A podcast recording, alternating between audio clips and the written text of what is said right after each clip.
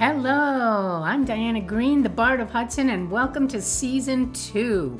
More stories, more connections, more adventures.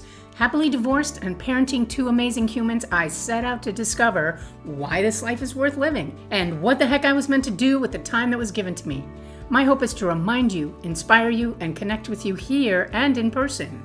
And to that end, please, please share, rate, and review wherever you're listening to the podcast. And join my Patreon. You can find me at patreon.com slash Diana the Bard. In the end, human connection is all we have. Enjoy!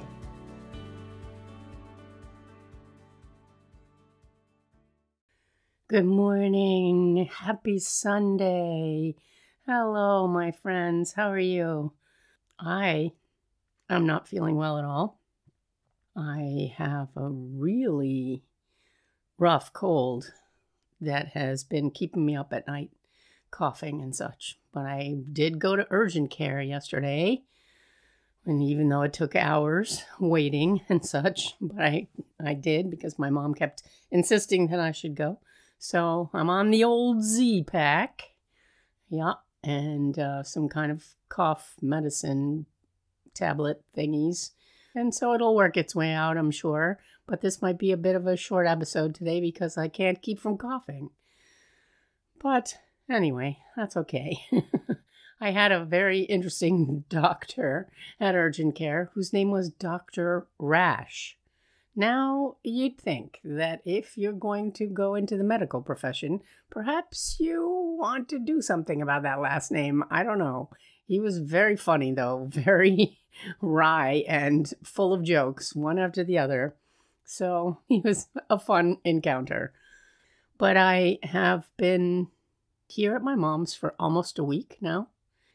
And I'm trying to figure out new routines, you know, like where do I go and sit in the morning? I used to have such a clear place. I'd go, I'd make my coffee, and then I had this big blue armchair with a poof thing that I could put my feet up on. And I'd go and sit there in the morning and have my coffee, and the cats would jump on and off my lap. And that was so fun. And that was my day when I, I mean, that's the way I started my day when I lived in my own home. So now what?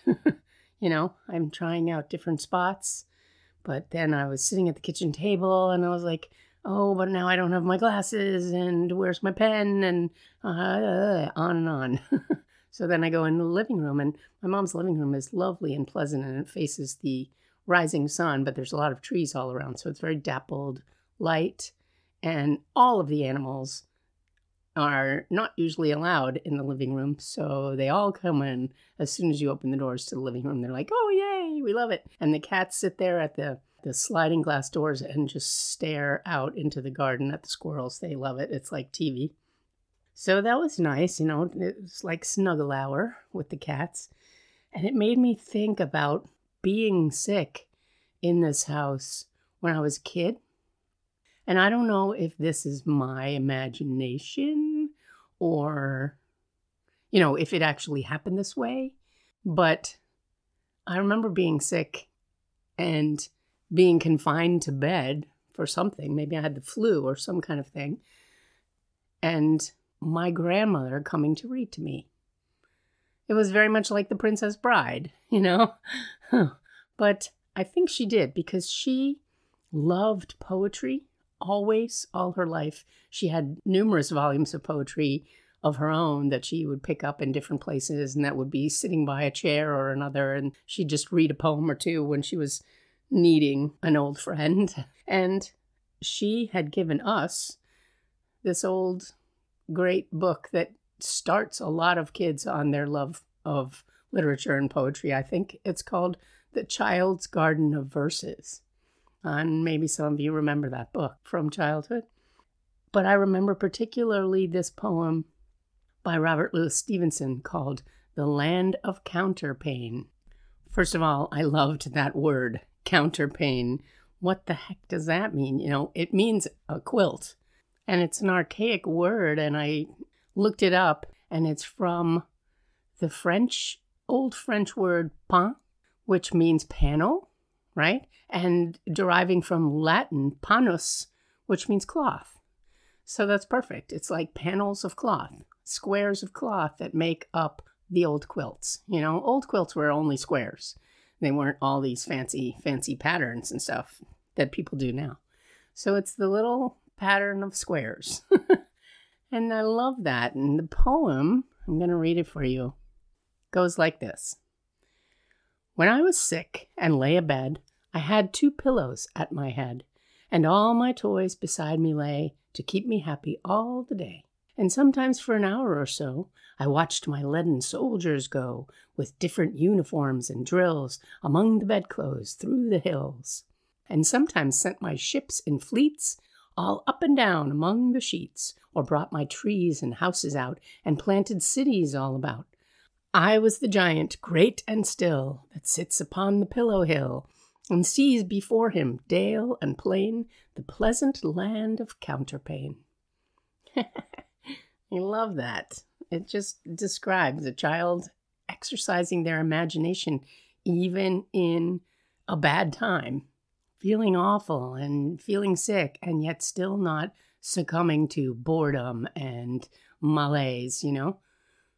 And that's wonderful. And that, that poem seems to encourage children to do just that, which is great. So yeah, I I had books piled about me and such when I was sick in bed and crayons and all kinds of things. And it's important to remember that it, imagination and creativity don't just come in the best times, you know, when all situations are perfect, but you have to make room for them. You have to you know, plow the land and lay the field open for that to come. And I was thinking, you know, there are ways to awaken that imagination. It made me think of one of the processes that I used to do when I made costumes for the Children's Shakespeare Theater. Because people would ask me, well, where, where does that inspiration come from? Where, how did you know to put those things together? And where did you learn this? But what I really did, my process was that I would think about the different sets of characters in the play. Usually there are families, or there are armies, or there are peasants and nobility, you know, and I would decide that this group has this sort of theme, you know, rich colors, gold and and shiny stuff and perhaps, you know, russets and browns and blacks. And then I would pull out, I had been collecting fabric and, you know, I always, when I go into the fabric store, I always bought much too much fabric for the project at hand. So I always had these piles of different things together. And so I'd pull out pieces that seemed to go together and I'd literally throw them on the floor. Throw them on the floor and see how they land, and then just keep moving them around and finally go, okay, these three things seem to go together really well. And I could see I have enough of this piece to make a dress out of this, and then the sleeve bits out of this, and a collar out of this. And that's how it'll come together. And that's all I did. And it was really fun, you know, and it's just a matter of putting the colors in front of your eyes. So I loved that process. And then I would always listen to music and the soundtrack. I just put my iPod on shuffle, iPod back in those days, my iPod on shuffle, and whatever came up would be an interesting influence. So there's an example of like laying out the possibilities in unexpected ways. I remember once one of my friends orchestrated a donation from a person that she knew who ran a fabric factory, I guess. And this huge box arrived one time that had 100 yards of velvet in it. And man, that was instrumental in shaping the design possibilities for a long time to come. It really helped our costumes look authentic and rich and, you know, wonderful and of a quality that my mother always said was worthy of the Metropolitan Opera House, for which I was very grateful. that was nice. Okay, but I'm going to have to stop here, you guys, because I'm having to pause every few sentences and cough my brains out. So I'm so sorry, but I just wanted to say hello today. And I will definitely be better by Thursday, and I will see you then. Thanks so much for being here. Thanks for listening. Please reach out with your thoughts and your comments. You can find me on Instagram at Diana the Bard or Facebook at Diana Green or on my website, bardofhudson.com, where you can listen to the podcast directly from there or leave comments. I would love to hear from you. And please check out my Patreon page for photos and videos and extra goodies that I don't share anywhere else. And wherever you're listening, please subscribe, share, rate, and review. It makes a huge difference and it helps other people to find the show. I'd really appreciate it. Thanks so much. Bye.